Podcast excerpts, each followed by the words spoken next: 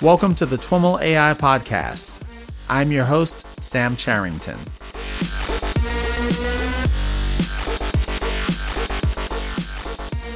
Hey everyone! Hope you all had a wonderful holiday. Over the next few weeks, we'll be running back the clock with our second annual AI Rewind series. Joined by a few friends of the show, we'll be reviewing the papers, tools, use cases, and other developments that made a splash in 2019 in key fields like machine learning, deep learning, NLP, computer vision, reinforcement learning, and ethical AI. Be sure to follow along with the series at twimlai.com slash rewind19. As always, we'd love to hear your thoughts on this series, including anything we might have missed. Send me your feedback or favorite papers via Twitter, where I'm at Sam Charrington, or via a comment on the show notes page you can find at twimlai.com. Happy New Year. Let's get into the show. All right, everyone, welcome to TWIML's AI Rewind 2019, where I check in with friends of the show to hear from them on their favorite papers, perspective, thoughts, reflections on the year 2019 in their area of work and research. I've got the pleasure of speaking with Zach Lipton. Zach is a jointly appointed professor in the Tepper School of Business and the Machine Learning Department at CMU, where he's also affiliated with the Heinz School of Public Policy. Zach was my guest in July, where we talked about fair washing and the folly of ML solutionism. I encourage you to check out that show if you're not already familiar with Zach and his background.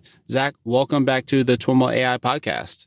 Thanks for having me, Sam. So I'm really looking forward to digging into uh, some of the papers that you identified for us to walk through. But before we do that, I'd love to, you know, just start with your general sense of 2019 and, you know, what it meant for you uh, or what you think it means for us kind of for machine learning in general. You know, I, I think that we've been for the last few years kind of in this just mad dash to sort of just catch up with what's changed following, I think, 2010 to 2012 disruption in terms of the kind of like new set of tools that were made available by kind of line of successful works that got deep learning actually working.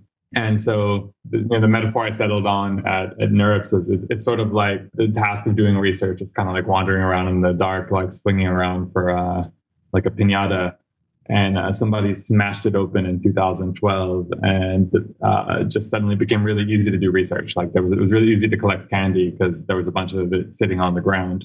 And i think people have just been trying to pick all the low-hanging fruit. 2013 uh, you could get uh, really smashing successful papers just by saying we we played with a number of layers in the neural network and the results to be gotten by doing that were sufficiently compelling that you know it didn't matter how much sort of intellectual content there was. I think you know over the over the last few years it's gotten a little bit more refined and it's it's taken a bit more work to to make an interesting paper.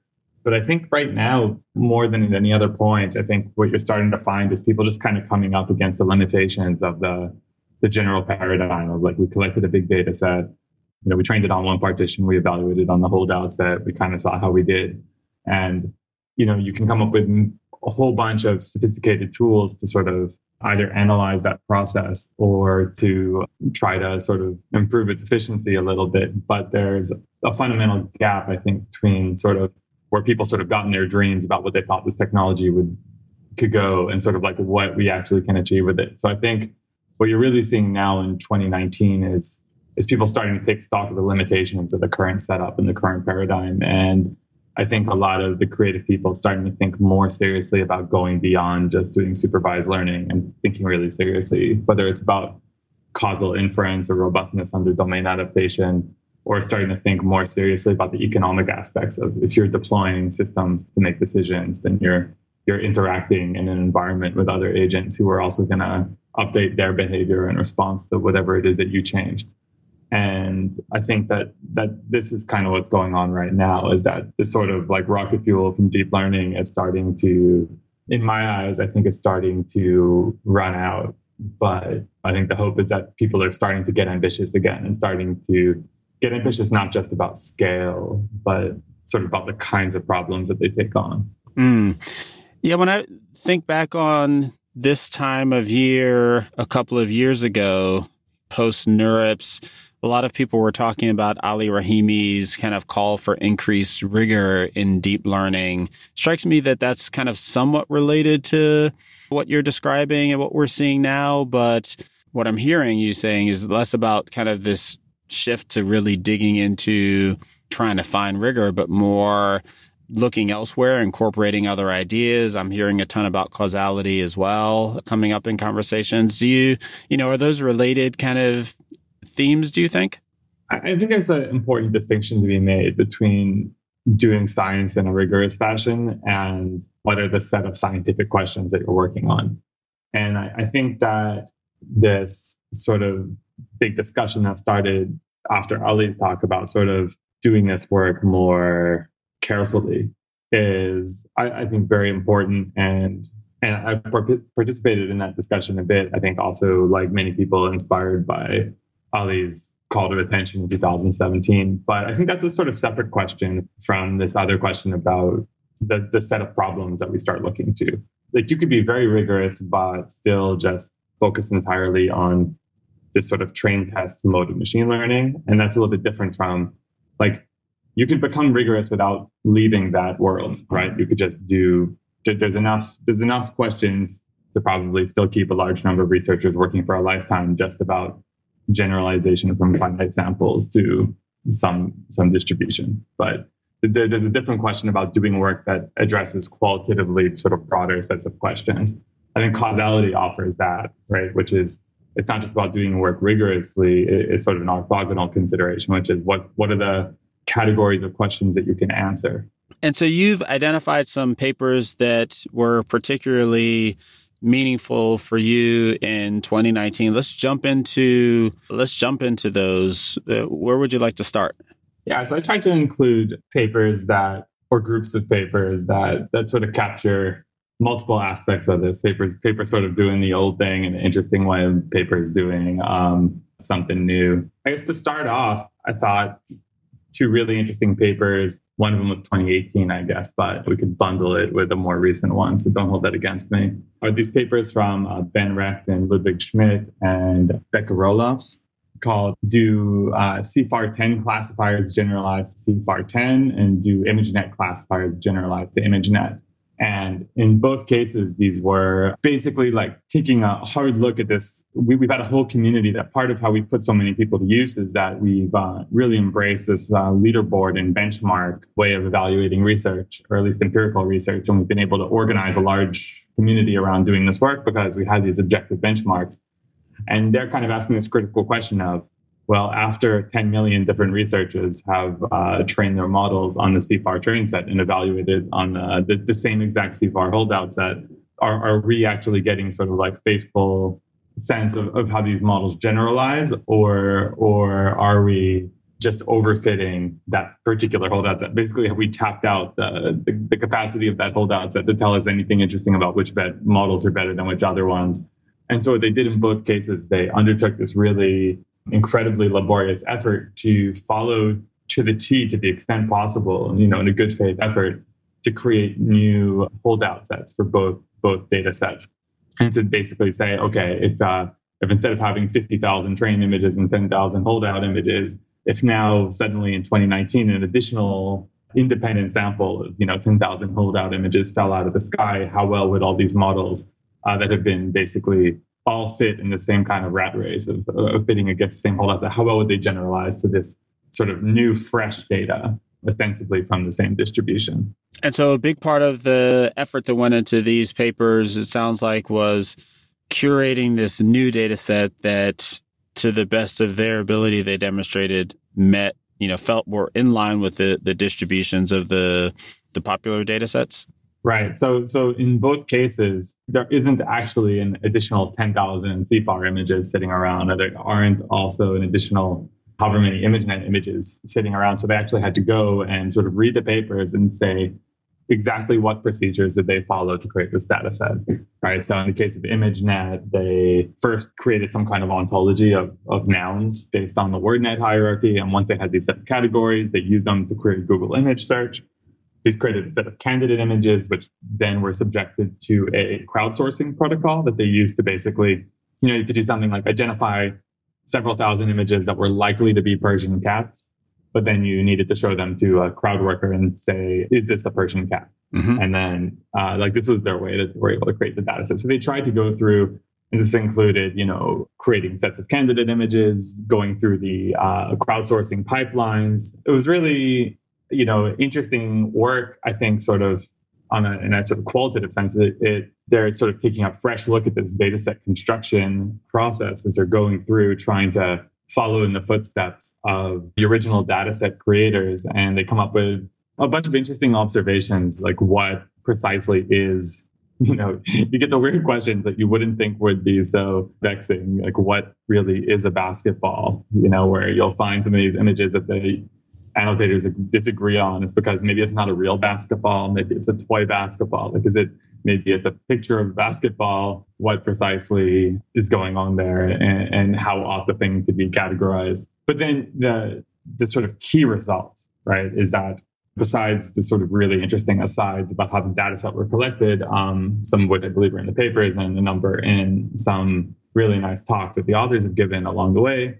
I know Ben Recht gave a nice talk about this work at the Simons Institute last summer, is that then what they do is they evaluate basically our current leaderboard, right? They take all these great models that are sort of the state of the art classifiers for these different data sets that, you know, have some kind of ranking among them. And they evaluate them all on the new the new CIFAR test set, right? On the new ImageNet test set. Mm-hmm. The funny thing about it is that basically the models all perform. So here's here's like the uh, like don't get too excited or too angry or whatever, the, the first step is that the models all perform worse. Mm-hmm. Right. And uh, because of that, there's some, you know, this is sort of like usual crowd on Twitter. Um, like I could be critical on Twitter, but I like to like let the evidence say, you know, what it says and not, you know, there was the usual, the usual like hater crowd on Twitter was like, see, like I told you, deep learning doesn't work and sort of interpreted it that way. Like this is like a damning result about deep learning. Mm-hmm. But actually, this was a really positive result. And that's because I didn't the, the other side of the result was that it's not, yes, all the models did worse, but they were still arranged sort of in the same order. So basically, hmm. like the best model was a certain amount better than, you know, the fifth best model. And that was also true on the new data, right? Yeah. So yeah. what, what it sort of showed was that, like, if you think of the leaderboard as being this like step of like incremental progress towards like ever better models, that the models that we thought were better because they did better on the CIFAR, like the actual CIFAR holdout set, actually were better on the new CIFAR holdout, on, on, on the, the fresh CIFAR data or on the fresh ImageNet data. It's just that they were the entire benchmark, like all the models in the benchmark, sort of across the board, were a bit worse, but in the same order. So the better models really were better. And we we kind of talk about this informally as the industry overfitting on ImageNet, the industry overfitting on these kind of standardized data sets. And that this paper is is demonstrating is that perhaps that's true, but at least there's still some order here. You're right. This, this stuff is really complicated because, because like, uh, and I think the general problem is that basically we have one way of talking about generalization normally in supervised learning, which is from a finite sample to the the underlying distribution. And then when people started saying like, well, what about on some different distribution? Does it generalize that? So we start overloading the word generalize in different ways. Yeah. And so that actually, that part of the story also comes in here, which is why this is interesting. The question is then, okay, all the, the models are appear in the same order, which means basically, if nothing else, it means we didn't scorch the test set to the point that we got no value out of continuing to do this leaderboard chasing, right? Right. But then the question is, why did we do worse on the fresh data? And there's two possible explanations, right? One possible explanation is that, well, we sort of are overfitting the, the ImageNet holdout set, but this is having sort of it somehow like an equal effect on all the models that they all deteriorate by the same amount or something like that. Mm-hmm. But the other one, which I believe the authors seem to believe is the most likely explanation, and we've done some experiments that suggest that it's plausible. The other explanation is that the reason why they do worse is because they're not actually CIFAR data and they're not actually ImageNet data. So basically, like, despite the author's very best effort and very best like intention to in every way, like, like you couldn't expect you couldn't hope for a better better behaved deployment scenario, right? Like imagine that you trained on some data and then uh, you go like this is from like whatever your business is and you go to deployment time and basically at deployment time what you do is you face a team of academic researchers an absolute best faith effort to in every single way create data that statistically is identical to the data you saw during training.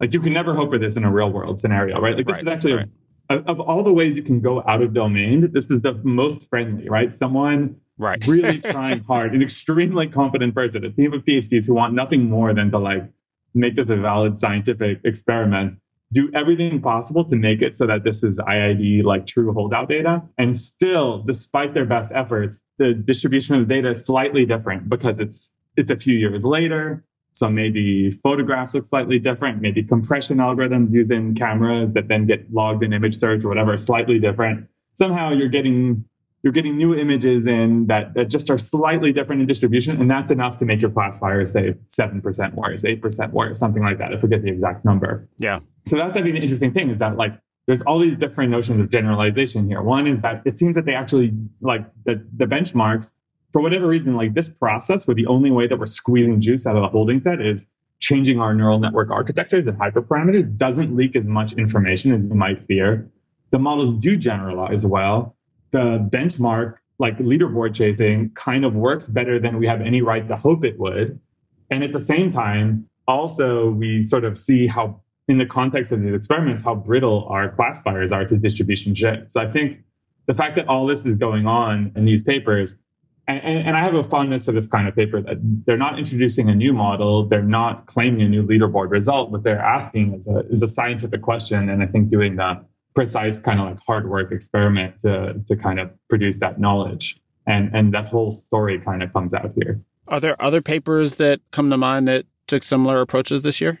There are a few different papers that have various different aspects. I think sometimes this, this, this is unique in that it's sort of saying, do these models generalize to the very same distributions that they were trained on? There are also a lot of papers that kind of looked at various ways of saying basically these models were trained on some data set that was meant to sort of capture some kind of real world task or you know like you had some kind of idea of the competence you thought you were evaluating and a lot of papers that were more like is performance on this data set really indicating that competence like as as you might hope it would? Um, and there were a number of these over the last year and a half or so. So i had a student Divyansh Kaushik we had a paper at emnlp last year that basically was said something like how much reading does reading comprehension require? And so we looked at these reading comprehension data sets and we found that ostensibly in reading comprehension you're given a question and a passage and you have to produce an answer and so, presumably, producing the answer correctly, if it's really testing reading comprehension, should require that you've actually read the question and should require that you've actually read the passage. Mm-hmm. Otherwise, it's hard to claim that the, what the model is doing is question answer, this passage based question answering, right? If it doesn't actually look at the passage, or if you can't be sure that it actually looked at the passage, or if you can't actually be sure that it read the question. We had a paper basically just said, hey, how come nobody's run this baseline on all these data sets? Just training the exact same models, but looking only at the passage and not the question, just get a baseline for performance, or just looking only at the question and looking at a randomized passage. And so when we did that, it turned out that you can match a lot of the best results reported in the literature, either not looking at the question or not looking at the passage. So it mm-hmm. says something about, it's not exactly the same, but it's a similar spirit. And that it's sort of saying what, you know, asking a, a question about the, uh, trying to ask a sort of fundamental question about this data. Or another um, example was uh, there, were, there was, uh, I think it was Poliak had a paper that did a similar thing with natural language inference. This is a task where basically you have two sentences, the similar kind of set. You have two sentences. One is called a, a, a premise and the other is called a hypothesis. And these could be in a relationship to each other, which is either uh, entailment, contradiction, or like a neutral posture. So it's a three way classification problem. And so the, the trick is to sort of read the two sentences and to deduce like which one of the three uh, best describes the relationship of these sentences to each other. And they basically found that if you just, the way these data sets had been created for that task, you could often get the same performance as state of the art models just by only looking at the hypothesis and ignoring the premise. So, you know, someone might have thought that what they solved was this task of entailment, but what they really did was Made a sentence classifier. Yeah, they made a sentence classifier. And right. it turned out there were some clues, like the hypothesis tended to have like negation words in it when it was a contradiction or something like that. Something So this kind of gets that high level thing that we're talking about of like beyond supervised learning of, of hey, from, from a pure supervised learning standpoint, what's wrong with what the classifier is doing? There's nothing wrong with it, right? It's getting good predictive performance. The problem is that what we want is something a little bit more than that. We want something that's going to perform well in other environments, but we know we don't know how to, you know, we're still very immature about how to incorporate that into our kind of learning setup, right? So most of what people know how to do is to say, here's representative data, fit a model, and and everything that we know, everything that we have a right to expect about the model is that it'll do well on new data from the same distribution. And now we revealed that actually what we really wanted or what it really takes to do interesting things in the real world is, is something that, that other notion of generalization to different data sets, to, to different environments. Yeah. Speaking of beyond supervised learning, the next paper that you identified is the the BERT paper. Technically, I think we first saw that one late 2018, but we certainly came to understand it a lot more in 2019. Right. So I think you know, if we have our different pulls of uh, things going on, people trying to get beyond the current paradigm and sort of counter argument that there's a lot of juice yet to be squeezed. Maybe BERT's actually that latter category. Mm-hmm. Uh, BERT is basically the, the idea more, you know, the, the highest level idea is just basically semi supervised learning, right? And, and, and the, the one of semi supervised learning and machine learning, right, is the approach where you say I have lots of unlabeled data a small amount of labeled data how can i make magic out of that right? How can i how can i basically the the baseline would be i only have labeled data like ignore the unlabeled data and just train a classifier using the labeled data right? Ignore right. the unlabeled data. So the question is what, what can i do with that unlabeled data? And deep learning gives you a nice kind of answer to it like with a lot of things which is well use the unlabeled data to learn the representation. Mm-hmm. the earliest forms of this that i saw were i think around 20 15 or so, I think Le and Andrew Dai had a paper that was doing this. I'm, I bet you there are papers that predate. That's the one that I remember where they they were doing stuff like just train a language model on a bunch of data and then fine tune the language model to um, make predictions on your downstream classification task. Now, the models they were using weren't that big. They weren't using tens of TPUs. They were using, you know, probably, they were still probably, I don't even know if TensorFlow was out. They might have written their code in Theano like I was at the time. And, and I don't think they were using an especially enormous data set or whatever, but like, you know, that key idea has been there for a while. We've talked about, you know, training autoencoders, fine tuning to, you know, supervised tasks here. The, the, the idea is basically predict the next word. And then uh, ELMo came out basically 2018. It's basically the same exact idea. But there's a slight wrinkles. The wrinkles are all in the details, right? Like they say, we train a forward language model from left to right, uh, a backwards language model from right to left. You concatenate them, and then you take some mixture of their representations. But the qualitative idea is train a giant language model on more data, play around with some some variants, but that are really not conceptually different. They're just kind of you know different levers, different knobs to turn, and, and basically see what gives do the best performance on, on a number of downstream tasks. And, and ELMo was this breakthrough moment in that whether or not you found it conceptually interesting, every single, uh, like virtually every single NLP task experienced some significant bump in accuracy. And those moments are not so common, right? Where you just say, oh, there's a new state of the art for every single task effective tomorrow.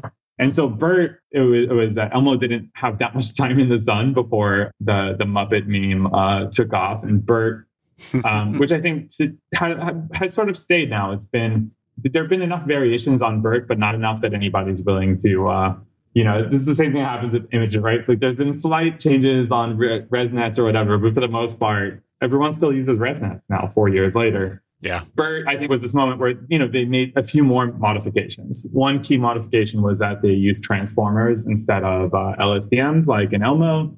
Another big change is that for their modeling objective, instead of saying that what they're going to do is uh, like autoregress from left to right and just try to predict the next word given all the previous ones, they do this sort of fill in the blank type objective where they mask out certain words and then try to predict which words are masked out. But BERT gave this absolutely massive boost to sort of after after that had already happened shortly before, sort of did it again across the board. And at this point, you, you basically cannot publish a paper in natural language processing without building on top of it.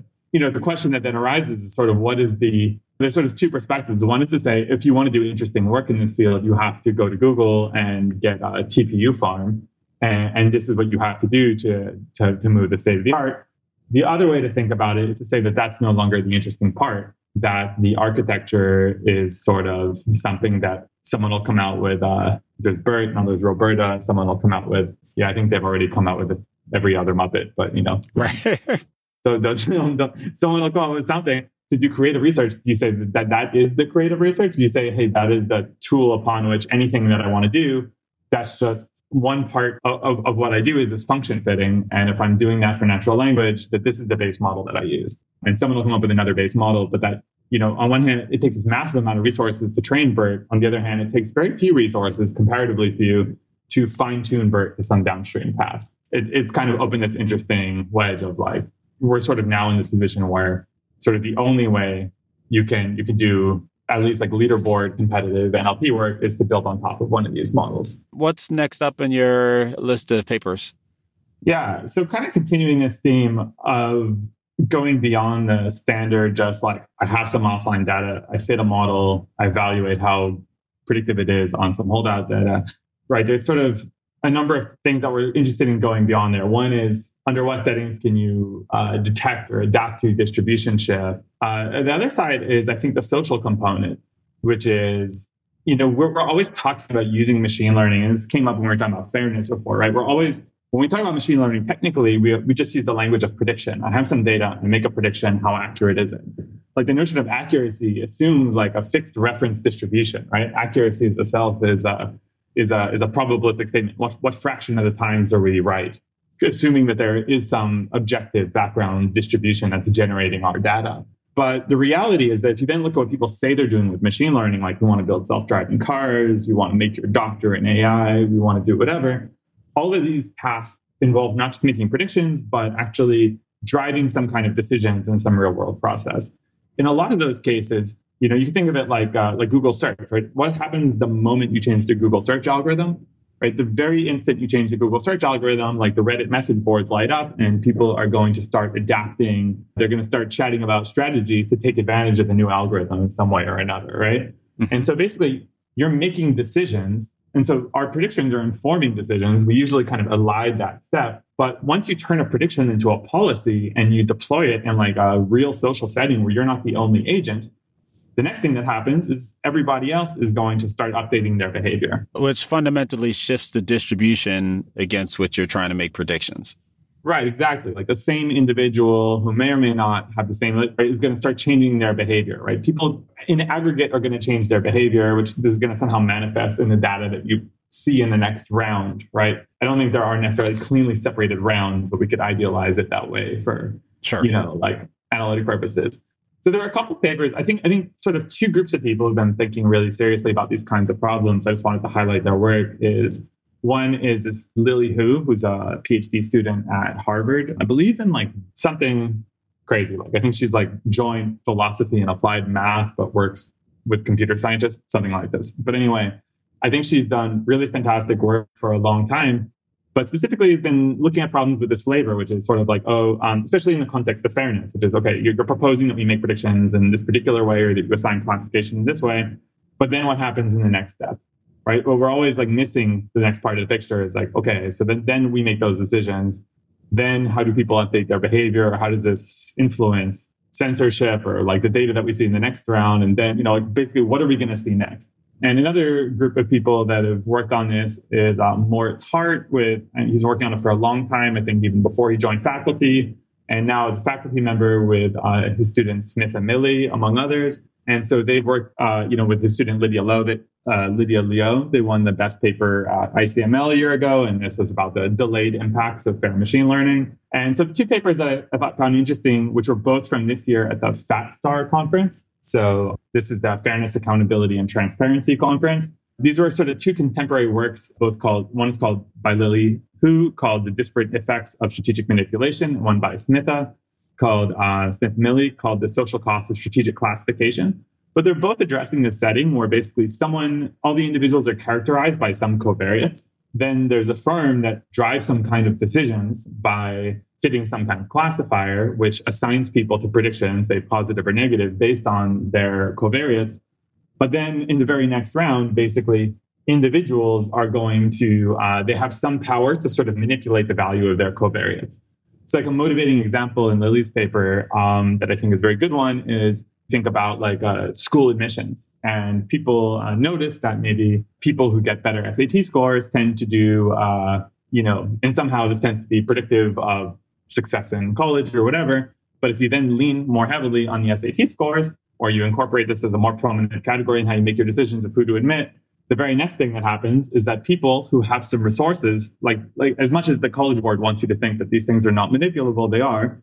And what people are going to do is go out and find a way to spend money to prepare for the test. Mm-hmm. And when they start preparing for the test, the same individuals, individuals who, you know, a, a, given individual by preparing really hard for the SATs doesn't necessarily become fundamentally a better student, but they do increase their test score, right? And so this is like the the key idea is that you have someone making decisions, but you have other people who, in response, are able to sort of invest in manipulating their their features or their covariates to influence their prediction. So someone, right, the decision maker has to publish their model, then other people get to sort of respond to it strategically.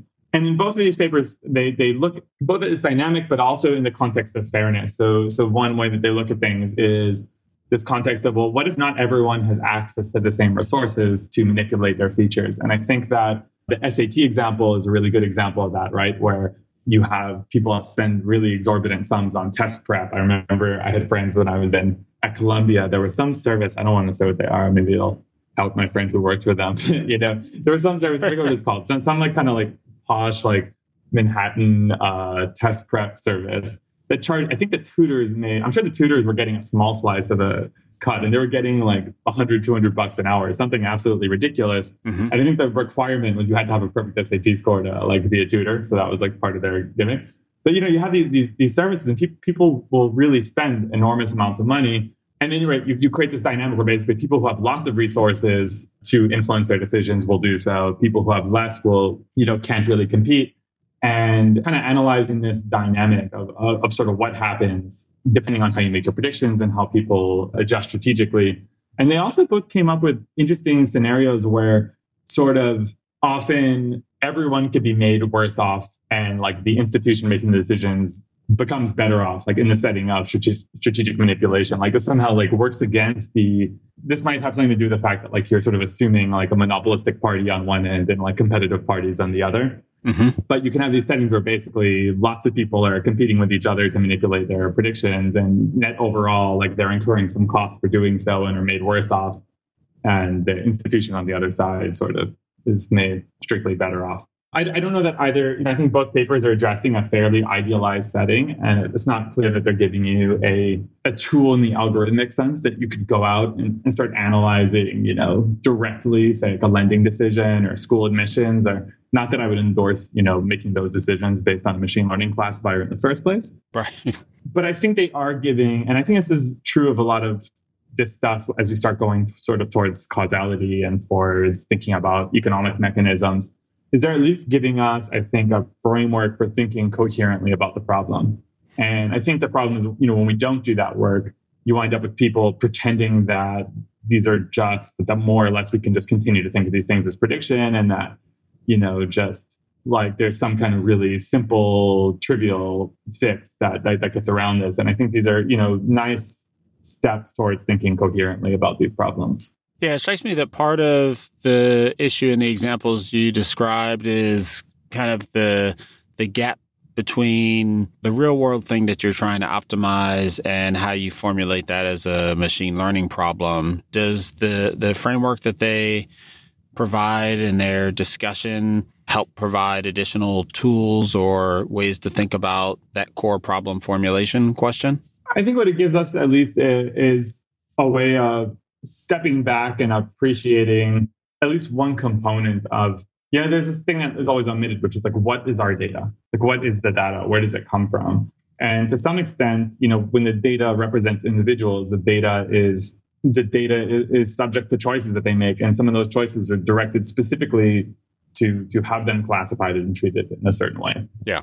And, and i think just like that very sort of realization starting to model it into starting to create sort of mathematical models of this interaction as itself, you know, the the it's a conceptual tool. You know, again, I don't think it's a practical tool. Like I don't think they're giving you an algorithm and say, oh, just run this on the banking data and it'll it'll tell you what is, you know, and in fact, you, you need to know things going into it, right? Like you need to know what are the costs of manipulating different features, some things that might not be specified in the data, but it's a, it's at least sort of starting to cast these problems in a way that is sort of richer and, and captures these things that you know we're, we're sort of naively ignoring. Like if nothing else, thinking about like what does this conceptual tool do? We see all these people talking about like just using big data to do all kinds of whatever. Oh, if I have access to someone's Facebook likes and this and that, then I can say whatever. I can make whatever kinds of decisions based on that data. This is giving you a reason not to, right? You know, if you start thinking, if only just like the very consideration of these uh, interaction dynamics, because well, why shouldn't you use Facebook likes? Well, because if somebody knows that their career and all these other sort of choices that, that are really consequential to them are being driven based on these like really easily manipulable features, they're going to start changing that behavior, right? I mean, there's there's multiple sort of aspects of this, right? One is just the very consideration of strategic behavior. And then the other side is the sort of fairness implications of when you're making decisions about people and then you'll have different groups of people with different abilities, sort of disparate ability to manipulate.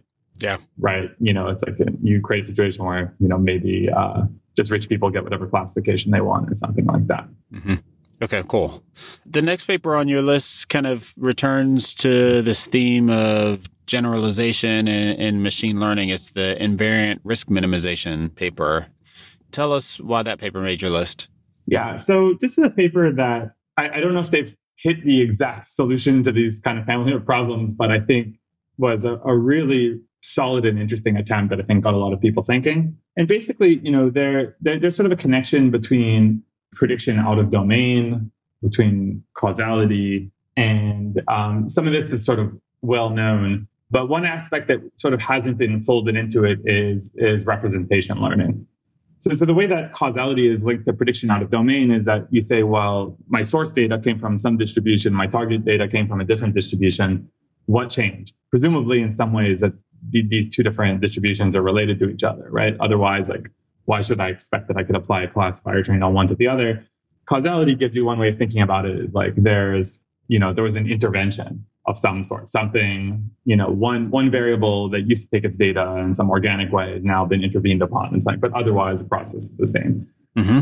What this paper starts getting at is this idea of, well, thinking about predicting well on a range of environments in terms of the representation that you learn, which is an idea that came up in some earlier, more classical domain adaptation work, like from Shai Ben David, but it's developed here um, and some some novel theories developed in the context of classical models, but then also some interesting experiments in the context of deep models. But the, the core nugget here is this idea that uh, what is the ideal representation that you should learn? And the intuition, the, the thing that they roll with is this idea that a good representation is one such that the optimal predictor built on top of that representation should be the same for all environments. So if you've got a bunch of different environments or a family of different environments, you want to learn a representation such that the predictor that you would then fit on top of that representation would be sort of environment agnostic. And what is environment in this context? Is it the the the world that generates the distribution of your input and target sets? Right. So this is, for example, like I might have so you, you have this example of you know, it's a classic example of like if I see fish, they're always against the water in the background. And I see something else that's always against certain background. These things are correlated, but they're also, you know, exist. I, I, I could I could also create a data set where I'd have like the fish is not against is you know maybe a contrived example, but you know, get the idea where that correlation would be broken. Yeah. Right. And, and the reason why is because it is not, you know, like the the key fundamental difference you know, there, there exists some environment where it's maybe even like anti-correlated or something like that. So that even though like if you if you're just doing supervised learning, you can maybe do very well by just using the, the water background to predict the fish. Like in the worst case, in an environment where all the fish are on land and all the you know zebras are in the ocean or something, then you're going to do really badly. Right. Right. And so this paper kind of simply is saying we want a classifier that can perform equally well on fish, whether there's water in the background or they're in an aquarium or they're mounted on a wall or whatever. Yeah, I think this is, uh, you know, we, we've rounded off a lot of the, the mathematical detail, but I think we are, you know, getting at the ideas. And, and, and the key idea is like via representation learning that, that you should produce this representation such that the predictor on top of that is the same across all environments. Then there's these questions of, well, how many environments do I need to see? And what kind of like, under what like conditions have I actually covered adequately, you know, all the environments that I would like reasonably anticipate. And in this case, they sort of have a, in the case of linear models, have like a, a very sort of well developed and kind of involved theory, but sort of the question's wide open about when this makes sense and how many environments we would need to have represented in our sort of training. So, so in, in, their set, like your training set is you have multiple distinct environments, and from each environment you have a data set. They could say something that if, if each of these uh, environments is related to each other in some kind of complicated way, then you could say that, you know, for fitting linear models, that, that we, you know, we, we need however so many environments in order to, to find this invariant predictor. But things get a little bit more complicated when we start stepping towards, you know, I think the kinds of data and kinds of models that we want to work with, which are in general not linear, which is why we care about representation learning, at least in the context of deep learning. And so is the the contribution of this paper kind of a theoretical framework for these invariant risk minimization models and you know how to know if you have one or is it something more concrete where I can go create an invariant risk minimization model given the tools of the paper? The the contribution right is I think um, there's this principle for how to create a predictor. There's a set of simple environments where you could argue that uh, in a more like theoretical way that you're doing the right thing, and then a set of empirical experiments. And I believe the empirical experiments are still very toy. It's something like I think they look at something like uh, like ImageNet, SVHN images, things like this. Mm-hmm.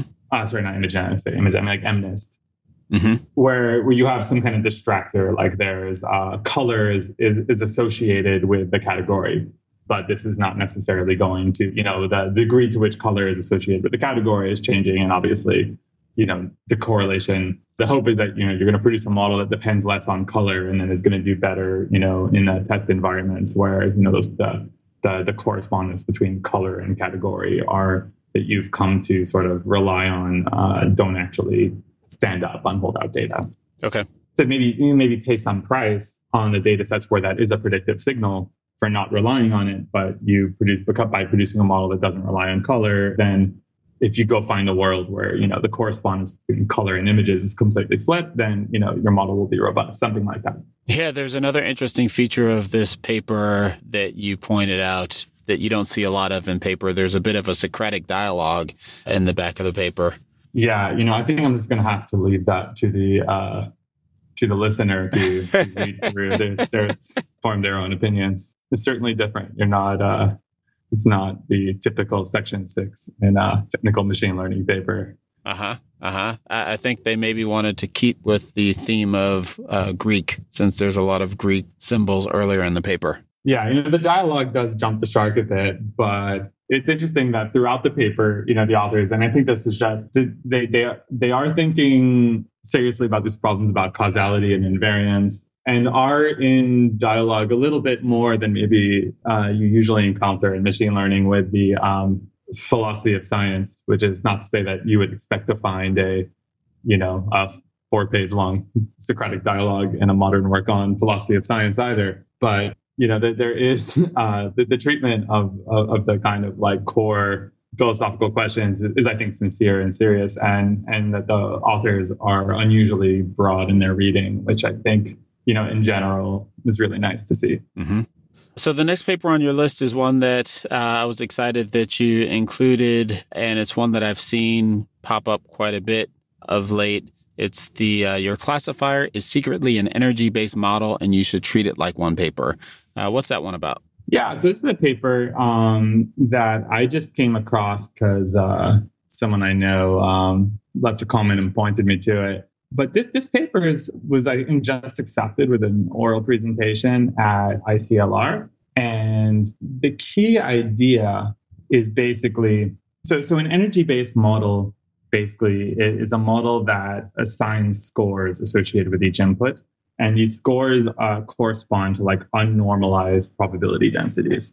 And you know, there, there, there's a literature on discriminative models where people try to produce classifiers that do really good at assigning conditional probabilities of predicting labels given some input. Uh, there's a corresponding literature of people taking on. You have to be very careful with the word generative modeling because there's a set of tasks associated with generative modeling that I think most of what we're doing or most of what we're calling generative modeling in the context of GANs is not really addressing, but using it lightly in that sense of like trying to learn explicitly or implicitly, uh, you know, uh, a probability density over, over your inputs, over, over your X, over your images. There's this other literature that does that, right? Including variational autoencoders, including GANs. And there have been plenty of approaches on that side that have adopted this sort of energy based approach to uh, incorporating it either into the GAN framework or whatever. But sort of there's always this kind of tension that sort of it seems that like when you train a generative model, you know, generative models are capable of performing prediction, but it seems like you never do as well as when you just train a proper discriminative model itself, right? If you want to do prediction, you know, sort of like the theme of like if you want to do prediction, the takeaway so far is like you're better off just straight up training a discriminative model, not training a generative model, and then trying to trying to run it in some kind of manner to to generate predictions. And what this this model basically says is that it sort of just says, hey, let's just take a discriminative model, like a standard image classifier, and you can sort of interpret it. You're keeping the architecture and everything as you would for just a sort of off the shelf discriminative model. You are changing uh, the learning objective and how you sample from it. But the, the key idea here is to sort of say that you feed an input to a discriminative model, you get out some logits, then you run the softmax function, it turns these logits into predictive probabilities. And uh, you actually have like an extra degree of freedom there, which is that if you were to like move all your logits up by some fixed amount or move it down by some fixed amount, you would get out the same softmax probabilities. And that's just because sort of um, all of your probabilities need to sum up to one. So uh, this extra degree of freedom there. So they say is, hey, we'll just keep the entire architecture. We'll keep all the parameters. We'll keep everything the same for your discriminative model. But what we're going to do is we're going to basically interpret sort of pre-softmax logits as sort of unnormalized probability density. So like probability of X and Y. And then they're going to train in, uh, you know, the manner of an energy-based model. Sort of they're going to train with like two objectives. One is to just maximize the classification performance using like the standard cross entropy loss. Then they're also going to train using this like energy type objective to make it so that basically the sum of the pre-softmax logits has like sort of high energy for in distribution data and hopefully you know low energy for out of distribution data. And what, what ends up being really interesting about this is that in this tension between discriminative and generative models, you find basically like usually if you train a generative model, you do good at the things that you want the generative model to do. You do bad at things. Uh, you do bad at prediction even when you try to you know, leverage your generative model to make predictions and vice versa. Um, when there's ways of using a discriminative model as a generative model, they're usually not as good as if you just did, the, you know, use a more familiar. I mean, I'm using the word generative model here, but like GANs or something. Yeah. Yeah. And so the end result here, which, you know, if this stands up, I think is super exciting, is that they basically have a single model that they have trained. And this model ends up being good at classification, it also um, basically you can now sample from it by basically doing something uh, called stochastic gradient uh, Langevin dynamics. And so you basically you have some initialization at the input and you take uh, gradient steps over the energy function with some amount of noise injected. And this is sort of equivalent to like sort of sampling if you run it for a long time. And so there's other people out there that are much better experts than I am about uh, Langevin dynamics. But the the interesting thing is that if you sample from this thing, the the samples that, you, that come out end up doing better or like as well or better on the generative model type objectives as a lot of generative models out there. The model does, you know, still does really good as a discriminative model. And then it turns out that the uh, probabilities that you get out of this model tend to be uh, pretty well calibrated, whereas in general, neural network probabilities that you know conditional probabilities assigned to classes tend to be way overconfident the predicted probability of like you know whichever class you know is the argmax of the softmax tends to be overconfident mm-hmm. and then this model also turns out that these, these scores these unnormalized densities that basically give higher probability to insam you know things that you know you think are high density uh, data and lower lower unnormalized probabilities of things that are you know low density data turn out to be good on a range of empirical benchmarks for detecting shifts like out of distribution. And then finally, it seems that the models that they get out of it also do a strangely good job as evaluated against, they do slightly worse than uh, the state of the art for uh, adversarial robustness. And so it's kind of interesting and exciting here is, hey, this is a model that's doing well for discriminative modeling. It's getting generative performance that is similar to uh, GANs, at least by determined by, I think, like Frechet inception distance or one of those, or inception similarity, one of those, you know, metrics that they use. It's doing well in calibration, which I'm a little bit fuzzier on why that should be um, and whether that, that there's any principle that this cal- classifier should be calibrated, but perhaps interesting that it tends to be, at least empirically on the data sets that they've looked at, it's getting adversarial robustness and it's useful for out of distribution shift detection. So there is something kind of interesting here. Um, and it'll be really interesting to see over the next few months. Do does it turn out that basically, you know, there's a long history of someone sort of coming up with a new kind of model that appears to be adversarially robust, but that's just because there's some, you know, as of yet, there's some smart way to attack it that they hadn't considered because they're proposing the new model. We hadn't set the adversaries against it yet. Right. The adversaries being the graduate students. Right, exactly. So yeah, so I, I, think that you know there is something interesting here, and I think that it also tapped into maybe a broader current in the literature. So there's these other papers by Alex Madry's group at MIT where they've shown things that adversarially robust models have all kinds of properties um, that you would normally associate with GANs, or like you know basically models performing this. Uh, if we don't want to use the abuse the word generative anymore because it's like synthesis type task, right? So you could do um, infilling with an adversarially robust model, or you could generate uh, images, or when you do a targeted adversarial attack to turn an image from one class to another. Mm-hmm. So basically, like, if you take a picture of a kitten and you try to turn it into a picture of a of a banana, a picture that's classified as a banana. Right, exactly. Right. If you do this with a vanilla classifier, uh, what you get is a picture that looks like a slightly noisy kitten that's misclassified as a banana. Mm-hmm. If you do with the adversarially robust model, you update the pixels of a kitten to look like banana, so instead, it looks to the classifier like a banana. The weird thing is that it actually makes it look like a banana. Hmm. So like the weird thing is, like, is, is sort of of all the things that could have made it look like, it could have made it just look like something so bizarre that it was not an image.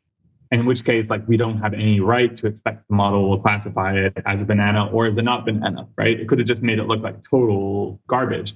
And that would sort of it's not clear why the adversarial objective would have a problem with that, as long as it's sufficiently different from the input image, right? As long as it doesn't look like a cat. The weird thing is that it ends up making it actually look visually like a kitten. And so there's already this evidence that like some of these things that we maybe didn't have any good reason to believe are related, like robustness and this sort of like image synthesis capability are actually related to each other in, in a way that still right now I think it's floating around at the level of intuition. But it'll be interesting to see if we can kind of like unify why these tasks are related to each other vis-a-vis you know maybe the dynamics of neural network training mm-hmm. all right cool so uh, you've also got a couple of papers or, or things that your group has been working on uh, since we last spoke. What do you have going there? So one paper that i'm really excited about just got accepted at uh, iclr 2020 congrats. Thanks. Um, so this is work with my student Divyansh Kaushik. And basically, the, the idea we talked a little bit earlier about this concern in natural language processing about the models, you know, it, it's okay, maybe it's accurate, but is it is it really like learning the, the right correlations, right? And the problem is that you, it's not so well defined, like what makes a correlation like like you know people are starting to say like is it picking is it really learning the task or is it learning superficial correlations or bad correlations or spurious ones the problem is those words don't have like a clear formal meaning within statistical learning. Like if you've got two sets of features and they're both associated with the output, what is the general principle according to which you should your model should be relying on one versus the other, right? Mm-hmm. And so we kind of cast this problem of within sort of a causal framework. You know, we, we don't use the mathematical machinery of causality, but we use this sort of thinking that the relationship here is vis-a-vis intervention so the reason here, let me give you a clear example to make this like real. So we, we take like movie reviews, and if you train a classifier on movie reviews, you find that the classifier puts a lot of weight, you know, just a, a, linear classifier on bag of words. It puts a lot of weight, positive weight on words like fantastic, excellent, but it also puts positive weight on words like romance, which is a genre, not really a sentiment. Mm-hmm. And then if you, it puts negative weight on words like terrible, but also on the word horror, which is again a genre. Like, why can't you have a great horror movie? Or why, why should the fact that it's a horror movie matter? And the reason why is because for whatever other reason, perhaps like the confounder is something like low budget, that like Hollywood romance movies tend to be better received, tend to have higher reviews, and that horror movies tend to be lower ranked, right? So you think like why shouldn't why shouldn't that be the case? Why shouldn't the model put weight on those? And one reason why is to say is to formalize it these like through the through that the concept of an intervention. That if I took a movie and I changed the genre, keeping everything else the same, it, it, it shouldn't change the sort of applicable label to that movie review, whether it's positive or not right? Even if it's correlated vis-a-vis um, this like sort of confounding, that that actually intervening upon it shouldn't make a difference. So the key idea we had here was to use um, is that what is real, the you know the, the the actual like substantial, the causal connection versus what is not might not even be identifiable from the observational data alone. So the key idea is to use humans in the loop to supply that information. And so what we do is we kind of flip the crowdsourcing paradigm. So instead of saying here's a review and here's a label, or sorry, here's a review, give me the label. Instead, what we do is we say, here's a review and here's the actual label associated with it, like positive or negative. Then below that review, we have the same exact review, like pre-populating an editable text box. And then to the right of it, we have a counterfactual label, which is like the opposite, you know, like this was a positive review, now make it negative. This was a negative review, now make it positive. And so their goal is to edit the review such that it accords with a counterfactual label right? Mm-hmm. So that what we're basically told to say, edit the review set it accords with the counterfactual label. Basically, leave it in a in a internally consistent state. So don't just like edit one sentence. You basically have to edit it so that it's fully coherent. Yep. However, three, don't um, make gratuitous changes. So basically, don't change any facts that don't need to change to flip the applicability of the label. And so what ends up happening is that we now, for every single original image, uh, every single original review that was negative, we have a mirror image review that's positive for every original review that's positive, we have a mirror image review that's negative. It's like, you know, evil twin. Yeah. And in these ones, what's happened is that, you know, in that original data set, horror occurred in all these negative reviews. But in the new data set, those are all positive reviews, but they all still have the genre horror. And that's because the human knows that horror is not the thing that needs to be flipped to change the applicability of the label so they don't intervene on it. Mm. So the mm. humans are actually like communicating some information to us that wasn't even necessarily, and that's sort of an argument we make, it, it's not clear that that information was even identifiable from the original data set alone. But the humans, by virtue of not intervening on that data, have sort of revealed to us that structure. And so we see interesting things like if you basically, if you train on the original data and evaluate on the holdout set from the counterfactually revised data, you go from 90% accuracy to like 55% accuracy and vice versa. If you train on the revised data, you get like 90% accuracy, but evaluate it on the original data, you go down like 55% accuracy. If you train on both data sets together, so what we call the counterfactually augmented data, you end up with a model that gets like 88% accuracy on both, which is pretty good. It basically means, you know, you pay a small price for not relying on these sort of like spurious correlates, but surprisingly small. You know, you're getting like just you're just paying a couple percentage points in accuracy, and you're basically getting good performance on both the original data and the counterfactually augmented data. So, so the name of the paper is Learning the Difference That Makes a Difference with Counterfactually Augmented Data. And I think that this sort of, you know, leads us towards what I'm excited about is that I think the, the conversation about these data set artifacts, spuriousness, whatever, has been a little bit derailed by a sort of failure to recognize that one, this this this is not just that sort of IID ML problem. It's asking us about something beyond predictive accuracy and perhaps even beyond what's identified in the in the observational data. But by, by soliciting this, this intervened upon data, we're, we're actually able to tease apart. And so we actually see some interesting things. So we we can go empirically places that we can't go theoretically. And one thing that we see is that if you train the model on the counterfactual augmented data, not only do you do well on both, but all those words that you thought should not be related, like horror, romance, both, live, some, like a lot of these words that just like, why is that associated with sentiment? Yeah. They actually fall out of the model. So they, they, they cease to become like high, high coefficient features in like the linear model. But then we see for both linear models, LSTMs, BERT models, if we train on the counterfactually augmented data, we also do better out of domain. So if we go outside movie reviews and we train those models uh, and we run, evaluate those models on, on a different sentiment task, like Yelp restaurant reviews or something like that, that are not movies. And what does romance or horror mean in the context of a restaurant review? It's not clear, right? Mm-hmm. But those the, the models that were trained on the counterfactually augmented data empirically generalize significantly better, not you know in the in the IID notion of generalization, but in that across domain sense that we are talking about earlier. Right. So it gives us some suggestion that there, you know, there's something substantial here. And, you know, I think the next big leap is to sort of figure out how can we just like on one hand, I think we've learned something really interesting conceptually, and we've created a data set and resource that we've released to the public that hopefully other people can do interesting things with. On the other hand, this is an extremely laborious process. So, so the, a huge part of the work to make this possible was my student had to basically single-handedly uh, wrangle a workforce of like 800 crowd workers in order to, and then actually manually inspect them to make sure that all of these revisions were coherent and made sense and that people were actually doing the task. Because we're asking a lot more from them than just like check the right radio button. We're saying revise a, a paragraph of prose, which is usually hard with crowd crowdsource crowd workers. Right. You know, but I think we learned a lot of things. One is that I think uh, you get a lot of uh, benefit from really actively monitoring the process. You get a lot of benefit from paying them well. Mm-hmm. And that there's a huge, like, really significant factor that's determined by um, the quality of the instructions that you give them. So we, we kind of agonized over that. And I think getting the instructions right and making them crystal clear was a big factor that made this um, the results better than if we had given them some harder to parse instructions. All right. We're getting short on time. So uh, before we move on to your predictions, you also mentioned another paper that you're excited about. Can you give us a quick summary of the FAIR ML from a non ideal perspective paper? Sure. So this is, um, and I'm going to ruin his name in a horrible way, such that you know he'll never talk to me again. But this is work with a postdoc student. Uh, he's got a Persian surname, Sina Fazelpour. So sorry, Sina, for ruining your name. But this is work that we've done together that basically we've been looking at a lot of the work in fair machine learning, both from the sort of statistical approach and the causal approach, and coming up against a certain set of frustrations. And the main set of frustrations is sort of that.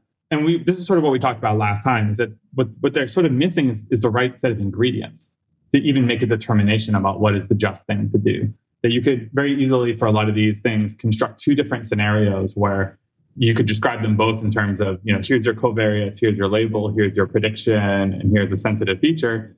And it, you know, what seems like adjusting to do is very different. You know, if it were say um, hiring and uh, like like one case is why do we think that there's something different about the way you should approach incorporating demographic into hiring when you're considering say whites and Asian applicants versus white and black applicants in the United States?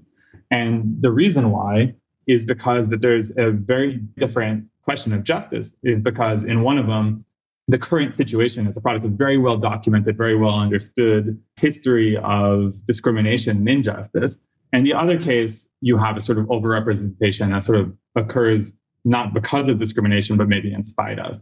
And so that absent this coherent causal story of the data that you're addressing and also maybe a coherent causal story of what is the impact of a proposed policy intervention that you know you don't really have the right ingredients to offer someone a off the shelf solution to, to say oh this is the way to be fair to be just. So so basically in this context of formulating these this sort of argument about so we can't just sort of hand people tools and tell them that they are these like oh, like plug plug your classifier into this and it'll magically become fair, that, that it doesn't have the right set of inputs. Sina made a really nice connection to a lot of the literature that arose in the context of political philosophy, in the context of segregation and integration. And there, it was actually, we were especially influenced by a work called The Imperative of Integration by a political philosopher named Elizabeth Anderson.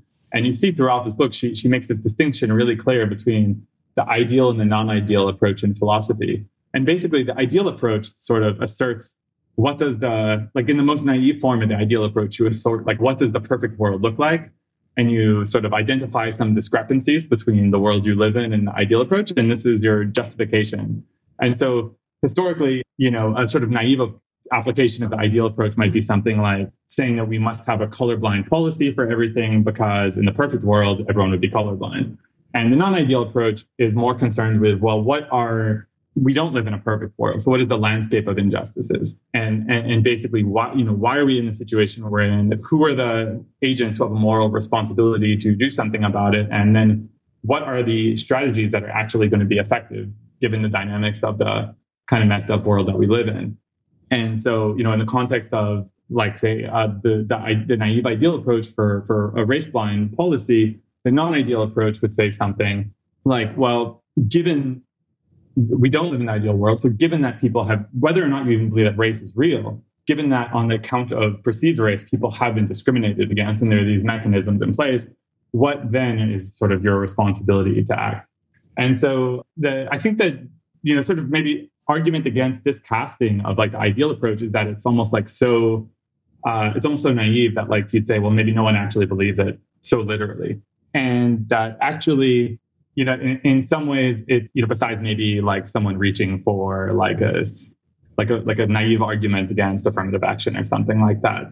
But actually, in, in a lot of ways, it's actually precisely in uh, the fair machine learning approaches that we're seeing precisely like this kind of you know like like each of these parities is something that would hold in our ideal world where um, whatever is the demographic didn't matter. And the proposed approach is just latch on to one of them and then minimize the disparity.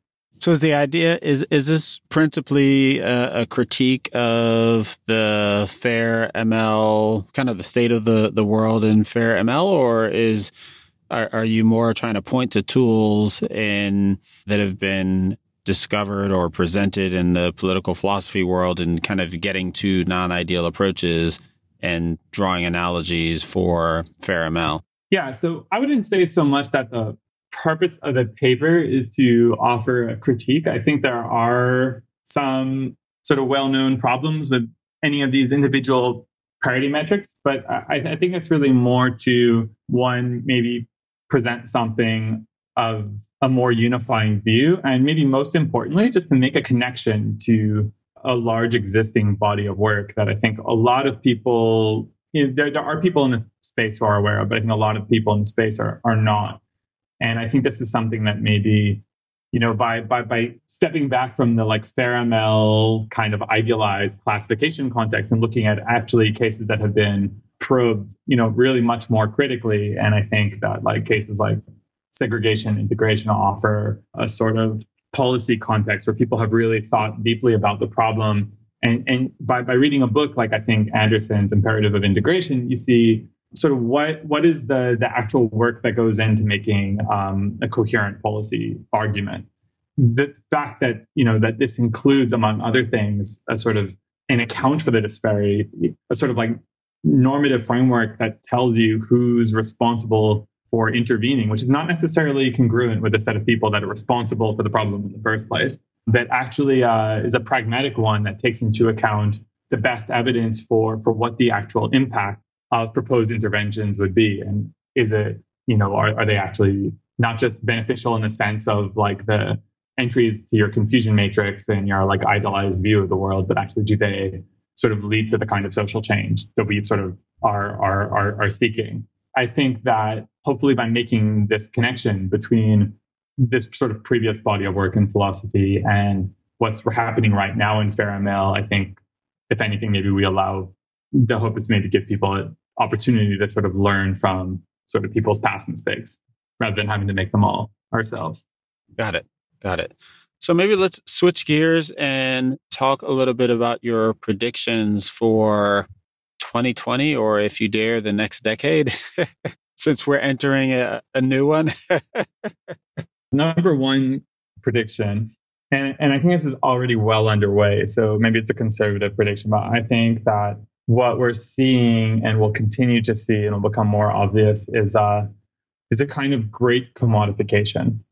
That the, the technology for all we talk about like exponential progress in technology so i think actually in a lot of ways certain aspects of ML progress have started to stagnate a little bit because that's how things go. We don't we don't just blow up exponentially. We we we make a little progress, we have a little bit of a rupture, and then things slow down again until the next big idea.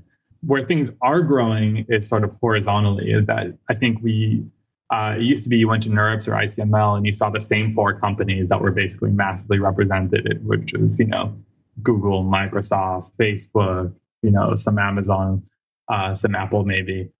And uh, now what you're starting to see is a lot of like boring companies showing up to NeurIPS and sending, you know, and I, I say it's not as like a put down, but more like this isn't like the just the like sole province of the extremely like tech elite but that this technology i think is going to start to become boring technology in the way that like any successful technology does right mm-hmm. so i think there was a time when uh, you built the first object oriented program and you were doing something riveting that was you know uh, academic kind of happening and there's a time now where basically uh, every single person building a website is building an object oriented program and i think that we're seeing a lot more of this of sort of banks of government, of just sort of all throughout the economy, uh, that there's sort of a larger sort of base of people that are sort of participating in these technologies and these jobs, and it's becoming much more widely diffused. At the same time, I think, you know, a lot of this, there was this moment, right, where if you could train a neural network, you had uh, a route to possibly like a 400K a year job or something absolutely ludicrous, you know, at um, a number of companies. And I think that now at the very top, you know, I think there there's not as many people that could could run a research lab that could, you know, I, I think there's still there's still parts of the economy that are as hot or hotter than ever. But I think that a lot of this just kind of can train neural network to to do X is is getting commodified and it's just going to you know be uh, there's a lot more people could do it and uh, a lot more companies will be doing it. And i think it's going to start becoming just more kind of commonplace and obvious. I think at the same time hand in hand with that and this ties into the maybe like theme of the conversation is that i think that that that's sort of like that's the direction i think for this established sort of just predictive models as on one hand yeah, get boring, um, become widely diffused, um, and at the same time, maybe a little bit of a stagnation in progress. On the other hand, I think a lot of the creative people are going to be pushing more and more sort of beyond the limits of just the sort of train test prediction. And I think that'll, you know, one direction is people thinking more seriously about generative models. I think one direction is people thinking much more seriously about causality, people trying to come up with more expansive or ambitious ideas about robustness. So we've been sort of myopically fixated on this idea of perturbations within the L2 ball or within the L infinity ball, like for adversarial examples, but starting to get a bit more ambitious with kinds of invariances and kinds of robustness that we want to, to build into models. And I think hand in hand with causality and the papers we talked about earlier, I think is also starting to ask research questions that situate these models in the context of the like wider decision making process that they're actually part of. So I think this kind of integration of machine learning and economics is is sort of going to be an exciting area. And I think that's really if I have to look, you know, over the next five to ten years, what I think is going to blossom, I think that that is that's sort of I can't say that I see completely the technical route or that I have all the right tools to make it blossom, but I think in terms of like what needs to in order for this technology actually to be deployed in the kinds of ways that we imagine it should be. That's the kind of research that needs to start happening. And so I think we're going to start seeing the field kind of setting its sights a little bit, a little bit wider. Yeah. Do you have a sense for, you, you mentioned not being able to see clearly what the, the technical pieces of that, but do you have any kind of sense for what that needs to look like? Certainly some of the things we've talked about in the context of fairness, some of these fat star papers, feedback loop papers are in this vein. Is there kind of a broader way to characterize what happens when these two fields start to, you know, collide more frequently? I think what really needs to happen is that we're, I think where we're sort of in trouble right now is that we have the pure predictive modeling world, which is sort of conceptually impoverished, but is able to deal with really rich real world data. So it's like if we pretend all we care about is prediction, then we're like limited to a very kind of you know, really flat set of conceptual questions we can ask, but we're able to address them concerning really rich spaces of interesting data. Then on the other hand, I think we have a much richer conceptual worlds that are offered by the language of causality, the language of economic modeling that get in towards a much more, you know, deeper and critical consideration of these, these multi-agent environments or or even just, you know, the, the causal structure of the world that are really allow us to frame like philosophically coherent questions that are much more expansive than what we could say in just sort of supervised learning business as usual. But the downside there is that we don't have tools that we could take to real data. So it's like, do we want the sort of impoverished tools that we could really take the data, or do we want the really rich tools that we can just use to run thought experiments or, you know, even toy data experiments? And and I think bridging this gap. And if I, you know, if I if I had all the answers, I, I certainly wouldn't be telling you. You know, I'd be be writing, be spamming the arXiv of everyone else. Yeah. no, but um, I, I don't I don't know. I, I don't want to pretend to to know what that looks like. I, I don't think it's sufficiently like respectful to the difficulty of the task. Mm-hmm. But that's that's that's what I try to look for right now. Yeah, one of the things that I try to do coming back from NeurIPS uh, and this time of year is try to identify a few kind of key ideas or or thoughts that were notable out of that event, uh, but also kind of broadly, you know, gaining traction over the year. And a couple that come to mind for me this year were causality and uh, generative models, and they certainly came up quite a bit in, in, our conversation today. You know, do you think similarly in terms of those, those particular? Do you have others? You know, if, if if those are at the top of your list, like why do you think that is the case now? Well, I, I don't know about you know, I, I, think those those two are a bit different. Like, I mean, there's other contexts in which people are talking about generative models that that aren't, you know, the the sort of graphical models we talk about in the context of causality those those are are generative models. But I think the reason why they're pressing now is just because we're actually using this technology, right? So it's like we, we sort of have a technology that addresses a narrow set of concerns that it produces sort of like artifacts that are enough to get us excited enough enough to get us excited about deploying the technology, but not enough to actually really address the needs of like the deployment environment. If that makes sense. Mm-hmm. We we basically like we we were running this stuff in the lab forever. We have these tools that that do well at this sort of like guess the answers on the test set, and now we're deploying tools based on it.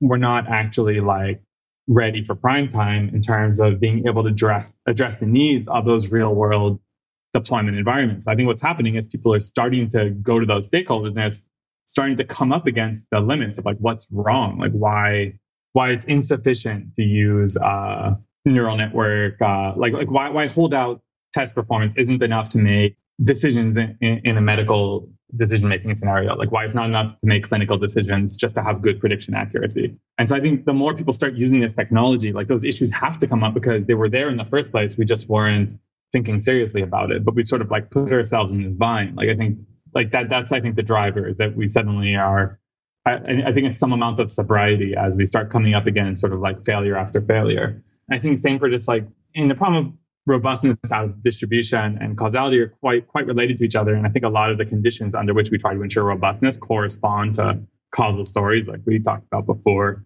But I think, you know, when you start, when people, you look at what are people spending billions of dollars on in the machine learning space. One is, you know, medical decision making. One is um, self-driving cars, right? So, so if you're building self-driving cars and you have no assurance that given training on the enormous data sets they collected through 2019 or something like that, you have no assurance that they're going to not crash in 2020 and that any you know small things like mazda comes out with a new paint job that your cars are going to start killing people that's you know obviously a problem. So I think we've already sort of you know I think I think the reason why they're coming out is because we've already like sort of signed the contracts. Like we've already like hitched our reputations towards delivering these products, and and we're discovering a little bit too late that that these other sort of things that are that you know these other competencies are that that that our machinery doesn't provide are actually necessary to do the things we told people we would deliver for them. I think like the real driver is just coming up against nature. Awesome. Awesome. Well, Zach, all good things must come to an end. So it goes for 2019 as well as this wonderful conversation reflecting on 2019. Thanks so much for taking the time to chat with us, share your perspective on these papers and the field in general. Really appreciate it. Yeah, thanks for having me, Sam. Awesome. Thank you. All right, everyone, that's our show for today. For more information on today's guest or for links to any of the materials mentioned, check out twimlai.com slash rewind19. Be sure to leave us a five star rating and a glowing review after you hit that subscribe button on your favorite podcast catcher. Thanks so much for listening and catch you next time.